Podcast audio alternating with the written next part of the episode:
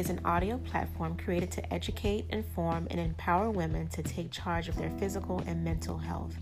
Join Shalana Battle and her occasional guests as they discuss many issues and health topics that concern women. While many health tips and advice will be discussed on this platform by licensed professionals, it should not take the place of seeking help from your own physician or therapist. If you feel that you need professional advice or medical assistance, do not hesitate to contact your provider. Now, let's get to the show.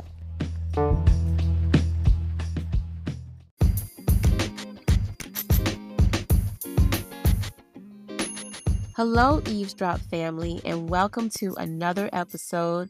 I am your host, Dr. Shalana Battle. I hope that you all are enjoying your Sunday.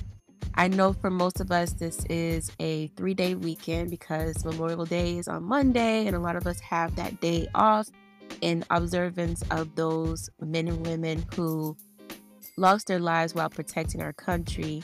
So, first of all, I just want to recognize the men and women who have lost their lives protecting our country and to say thank you for your service and also thank you to the families for their sacrifice. Now, during this three day weekend, I hope that you all are resting, you are rejuvenating, and you're having a little fun in the sun. And I hope that you are also being very safe out there. Now, before we go on with the show, I would like to remind you that if you are enjoying the podcast, be sure to rate the show. Rating the show will make the show more visible to women who love listening to podcasts that are about health and wellness when developing this podcast, my goal and my intention was to reach as many women as possible because there are so many women out there who are seeking answers to questions, answers that they may not have received from their healthcare provider or they may not have access to adequate health care. Now, don't get me wrong, this podcast is not a replacement for a doctor's visit. However, it does serve as a resource for women, and hopefully, it can be a first step to help women find the answers that they need. So, please make sure that you rate the show and just spread the word about the eavesdrop. Now, today's inspiration is short, is sweet, and is also derived from one of my favorite affirmations that I've had to repeat to myself on several occasions. The quote simply says, I am brave. Again, I am brave. Why don't you say that to yourself while you're driving or uh, while you're listening, maybe while you're walking around at the park or exercising? Say that to yourself I am brave. It is important to instill that inside of your heart because fear is a normal feeling and it can affect us all at some point in our lives. In some instances, it is important to experience fear because it can help keep us safe. You know, fear can definitely keep us safe from harm. However, fear can sometimes interfere with how we progress in life. It can keep us from trying new things. It can keep us from discovering new things about ourselves. And if we are not careful, fear can also cause us to live a life of complacency. And so when we think about some of the goats, also known as greatest of all times, and the goats of our society, like Dr. Martin Luther King, Angela Davis, and Malcolm X, I am sure they may have been afraid at some point of their lives, but they knew that they were on assignment and they didn't allow the feelings of fear to interfere with the task at hand. So I challenge you today to say to yourself all day, I am brave and believe that, and boldly go after whatever it is you have been afraid to do. Maybe it's a book you wanted to write, but you are afraid that no one will read it. Or maybe it's that business you want to start, but you are afraid that it may fail. Or maybe it's that solo trip you've always wanted to go on, but you are afraid to travel alone. Whatever it is, tell yourself that you are brave and then go ahead and do it, girl. Today's health tip is take care of your teeth and gums. Going to the dentist on a regular basis is just as important as seeing your gynecologist in your primary care provider. Because there are some recent research studies that show an association between gum disease and heart disease. And one study conducted in 2014, researchers looked at people who had both gum disease and heart disease. They discovered that people who had received adequate care for their gum disease had cardiovascular care costs that were 10 to 40% lower than people who didn't get proper oral care. So, these findings support the idea that gum health affects heart health. Gum disease has also been linked to preterm labor. That is right, gum disease has been linked to causing preterm labor. Research has shown that pregnant women with gum disease are more likely to give birth before 37 weeks. A study of a dozen new mothers found that 45% of those whose water broke early had signs of gum disease. The pathophysiology behind this is that bacteria and plaque are thought to travel to the placenta, which is the barrier of protection around the baby, the bag of water, through the bloodstream, causing it to become inflamed, leading it to rupture too soon. So, if you have not been to the dentist in a while, be sure that you follow up as soon as possible, as well as take preventative measures at home to promote healthy gums, like brushing twice a day and flossing on a regular basis. May 28th was Menstrual Hygiene Day, and in honor of this day, I have invited Layla Brown to the show to have a conversation about period poverty. She and her sister, Asia Brown, are the co founders of 601 for Period Equity. Their organization is based in Vicksburg and Jackson, Mississippi, and it was founded to help eradicate period poverty and period shame in the African American community. Layla is in the 11th grade, and her sister Asia Brown is currently attending Spelman College.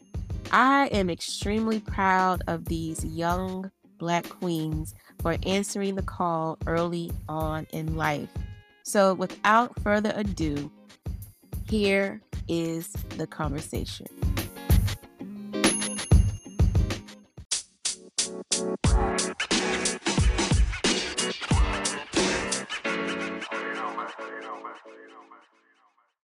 Hi, Layla. Welcome to the eavesdrop. Thank you so much for being here today to discuss a very important topic, one that is very near and dear to my heart. Today, we will be discussing period poverty and your organization 601 for period equity. I love the name, by the way, because that's what it's all about equity. and this conversation is in honor of Menstrual Hygiene Awareness Day, which is May 28th of every year. And I'm so honored to have you here representing 601 for period equity. And I'm very proud of the work that you and your sister Asia have done to break down barriers and ensure that there is menstrual equality for women in your community. So before we get into today's conversation, please introduce yourself and your inspiration behind 601 for period equity. Okay, so first I want to say thank you so much for all the kind words. My name is Layla Brown. I'm 16 years old and I'm an 11th grader, a junior at Warren Central High School in Vicksburg, Mississippi, my hometown. Our inspiration behind 601 for period equity, I'll be honest, I can't take, you know, full credit because my sister is the, really the one who came to me with the idea. She's actually a women's studies major at Spelman College in Atlanta. So her focus is really like health and equity. So she came to me with the idea after we had started working for the PAD project. We were ambassadors and we had curated some social media content for them for Black History Month, and it really just hi- highlighted Black menstruators and all that we go through. And so that really inspired her and us in general to start 601 period equity because we're not only servicing, you know, all Mississippians, but we have a specific focus on highlighting the issues of period poverty and how they specifically impact Black menstruators. And that is awesome. I'm just proud of the both of you because you're getting started with just helping out women in your community at such a young age. I think that's what drew me to you both. Just knowing that there are young women out there that are trying to make moves and to help women like that in their community. So I'm proud of you. I just want to say that. so, period hygiene poverty and period poverty is a really big issue in our country and around the world. Can you discuss what period poverty is? Yes, period poverty is defined as the lack of access to um, menstrual hygiene products, safe, you know, running water, clean water, and other sanitation services that in education as well, menstrual education and being educated on your body and how to take care of yourself during your period. The lack of, you know, all of those things, all of those resources is what period poverty encapsulates. So basically, our focus with ending period poverty is to make sure that people have what they need. So we actually have three pillars mutual aid, which is us, you know, going out into communities and directly giving women and menstruators those, you know, pads, tampons, wipes, anything they need during their period and giving them enough that will actually be able to sustain them. And also advocacy, which we haven't been able to delve into as much as we wanted to, but, you know, advocating to eliminate the tampon tax that stops people from being able to afford those products. So that goes back to the period poverty, lack of access to products. And then lastly is education, which ties back to the lack of access to um, menstrual education in schools and just in general. Mm-hmm. So I'm actually uh, glad that you mentioned that you guys give back as far as giving out um, menstrual hygiene products and providing education. Because when we think about menstrual products, it's basically treated like a luxury in this country and not really a necessity because when you go to other countries outside of the United States, like Scotland and New Zealand, like these are places where menstrual products are free. You know, their governments are actually paying for access to these menstrual hygiene products. And I think there are a few states in the United States who have kind of jumped on the bandwagon and have required middle school and high schools to provide free access to menstrual hygiene products. But I really think like in this country, we still have a far ways to go. And I'm just glad that um, you all are just breaking down the barrier of access to these products and then act, actually educating um, young women um, about menstrual hygiene as well too. So, when you think about period poverty, how significant is this issue within the um, African American community? So, the reason why we, you know, obviously tie it back to how it specifically affects Black menstruators is because, as we all know, there's a large racial wealth gap. And so, mm-hmm. a lot of Black people are experiencing poverty or have experienced poverty either they're experiencing it currently, they might in the future, or they have in the past. And so a lot of times it's us specifically who don't have access to these products. And, you know, when it's time to impose taxes on these products, luxury taxes, we're the first ones who, you know, have to make decision between, you know, paying a bill, getting food, or getting a tampon. So that's why we focus on how it affects us because it affects us disproportionately. And it further exacerbates the you know racial wealth gap that already exists. During our, our pre-conference you and i talked about this before with african american women suffering from uterine fibroids and uh, endometriosis at a higher statistical margin than other women and these conditions cause the menstrual flow to be heavier than usual. And you add on struggling with poverty on top of that. So when you have like those two things up against you already, it basically puts you more at a disadvantage.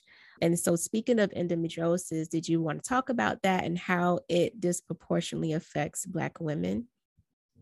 Yes, we actually 601 just did a kind of social media campaign about endometriosis awareness month, mm-hmm. which was just last month. One in 10 menstruators will have and struggle with endometriosis in their lives. And of course, Black women are disproportionately diagnosed with it as well. So a lot of times we will have, you know, heavier flows and, you know, experience extreme pain during our periods. So a lot of times, even just with after you're diagnosed, you know, sometimes because we are Black, doctors will ignore our pain or, you know, not take it as serious. And that's you know statistically proven. So it's very important that we raise awareness about black people who are suffering from these issues because we don't often get heard from the people who are supposed to hear us aka doctors yes and so for women who might be going through that you know they they're having these symptoms and their doctors aren't really listening to them what advice would you have? Unfortunately you know my advice might not be able to reach everyone because my first thing would be to maybe get a second opinion but unfortunately a lot of us don't have access to you know other doctors. We don't have access to people provide even better health care i would especially say if you can get a black doctor i feel like you know i have i don't you know currently obviously go to the obgyn yet but i have a sister and a mother who both do and they you know actually travel like 45 miles away because we live in Vicksburg to Jackson so they can see a black female OBGYN because out of anybody we are more likely to you know be able to understand and be sensitive to our pain and issues. So those are my kind of two tidbits of advice but obviously for people who you know don't have access to being able to get a second opinion definitely just advocate for yourself. Even when you know obviously people don't really tell you ever that you know sometimes doctors you know make mistakes or have biases but they do and you need to call them out for that because at the end of the day you're they're supposed to be taking care of you. That's what they get paid for. That's what you pay them for. So you need to definitely you know advocate for yourself. Take that extra time to ask them questions. Tell them what's going on. Make sure they understand you know what you're feeling because if you don't advocate for yourself nobody else will and I like that. Self advocacy is very important, especially in healthcare, because oftentimes, you know, as patients, if we don't know a lot about healthcare, we're going to leave our health in the hands of our providers, right? And so we allow them to take the lead and make the decisions, but you have to become very well versed with your own healthcare and and the more knowledge you have, the more you're able to advocate for yourself. So I definitely love that answer. Yes. And how can we as a community come together to help end period poverty? I think all it goes back to mutual aid. A, a, lot of people think that sometimes the work we do is charity. Like sometimes we, you know, we have considered becoming a nonprofit, but I feel like at the core of 601 is community. We are not you know a charity. We are not this big organization with lots of money. We are two sisters in a community who you know see what see a need and chose to work to fulfill that need because nobody else was. So i think as a community we need to band together and actually support each other because at its core period poverty is a healthcare issue, but it's also a poverty issue. And that's really what it ties back to. So we need to start, you know, building community, helping each other, and understanding that mutual aid, the most important part of that is, is that it's mutual. You know, I might not have something one day, but I hope that somebody is out there, a brother or a sister who is going to help me, you know, and vice versa. So that's what it's all about. I feel like community building. Yes, for sure. And what are some resources for women who may not live in your service area? There are, you know, funds for, well, that's really for reproductive health care in general. There's always Planned Parenthood, I would say, specifically Planned Parenthood Southeast Advocates, because that's actually one of our partners. And while we g- generally just service Mississippi and a couple like border cities in, you know, Alabama and a little bit, you know, over us, Tennessee. Mississippi is our main service area, as you mentioned. So, South Planned Parenthood Southeast Advocate services all of the Southeast. So, definitely, if you can, reach out or find a local Planned Parenthood or some type of reproductive fund like it because they should be able to help you out. So, what are some myths and facts about period poverty? If you can think of like maybe your top three that um, you hear the most, what would be some some myths or facts about it? I think one myth about period poverty is that it's downplayed like it's not a big issue like people i think sometimes think about america and they think about the wealth and the glitz and glamour but they don't think about the fact that some people in america are living in extreme poverty like we think of like other countries, especially black and brown countries, because of how we've been socially conditioned. And that's when we think about, you know, serious cases of people not having access to things. But there are people right in your own backyard who don't have access to water and clean water and running water and you know, people who are experiencing extreme poverty right in your face and you might not even realize it. So I think one myth is that, you know, it's not that bad, or it's just like, oh, I forgot my period no, I just don't happen to have the money on me right now. No, it's people who, you know, literally do not have the money at all and who have to choose, like I said earlier, between food, bills, and a box of tampons. So it's really a very pressing and serious issue. And I think part of the reason why it's pushed to the side is because it impacts non cis men. Like it, it doesn't impact people who are the decision makers in life. So you know, they don't really bring it to the light. I think I think two facts about period poverty. It is a global issue.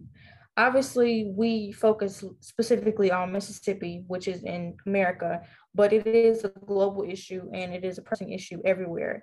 I'm glad that places like countries like Scotland and I believe New Zealand have taken the step to make period products free and accessible to all.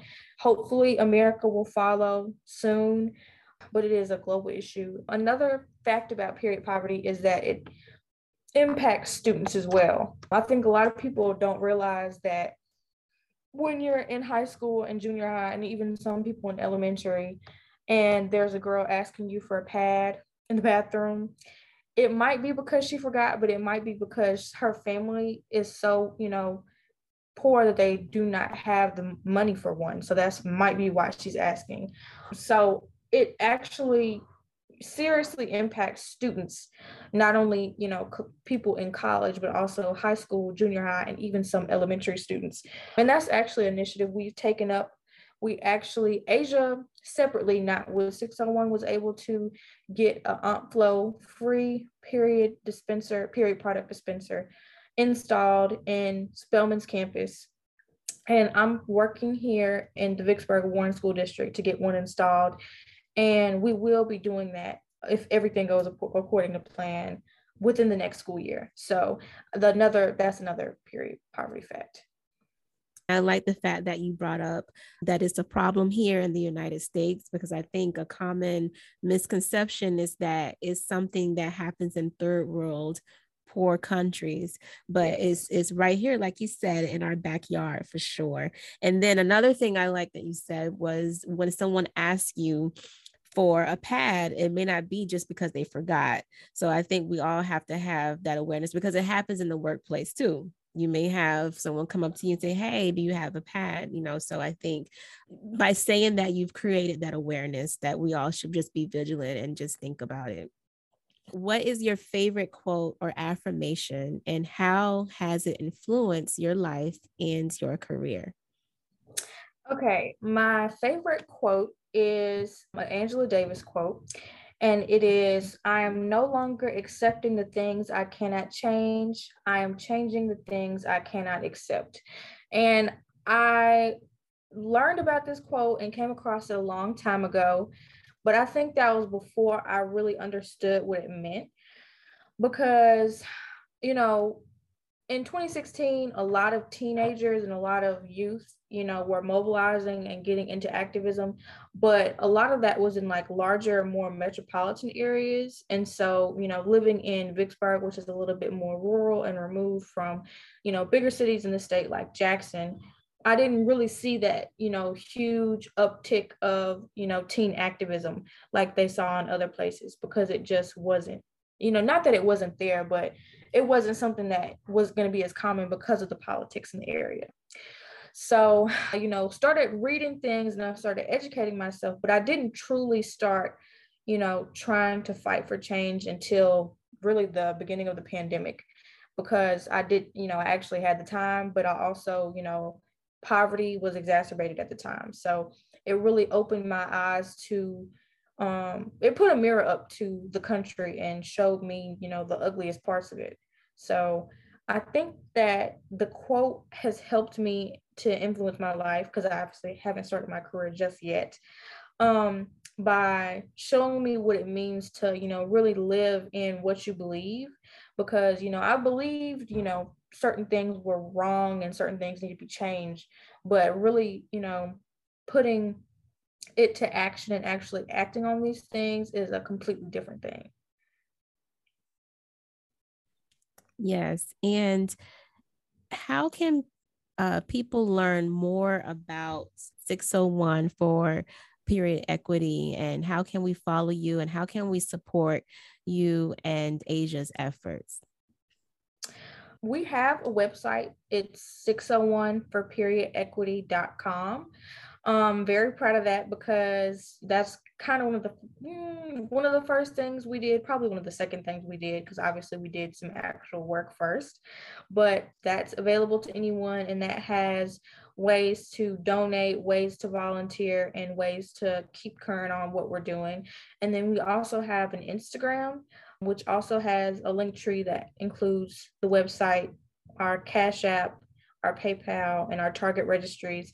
And we I would especially encourage somebody to follow the Instagram, which is also at 601 for period equity, because we post more regularly on it than we do the website. So definitely follow our Instagram. Yeah, so this episode was amazing. You are so knowledgeable and so motivated, you know, to make change. And I really admire that in you. And I'm very proud of you and Asia and what you all are doing for your community. And thank you so much for um, stepping in on behalf of your organization and just speaking, just giving us some insight about um, period poverty. And shout out to Asia as well who couldn't be here today. But thank you so much for being here. Of course, I'm so glad and humbled and just so excited that you wanted to have me on.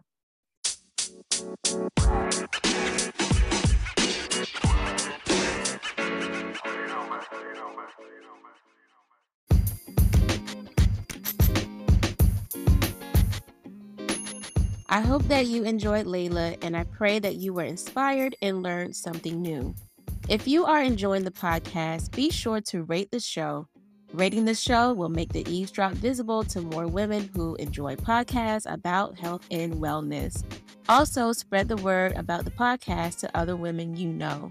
To stay updated with the eavesdrop news, you may follow the podcast on IG at the real eavesdrop underscore podcast or visit the website at www.theeavesdroppodcast.com. Well, until the next episode, be well, be whole, and be blessed. Bye.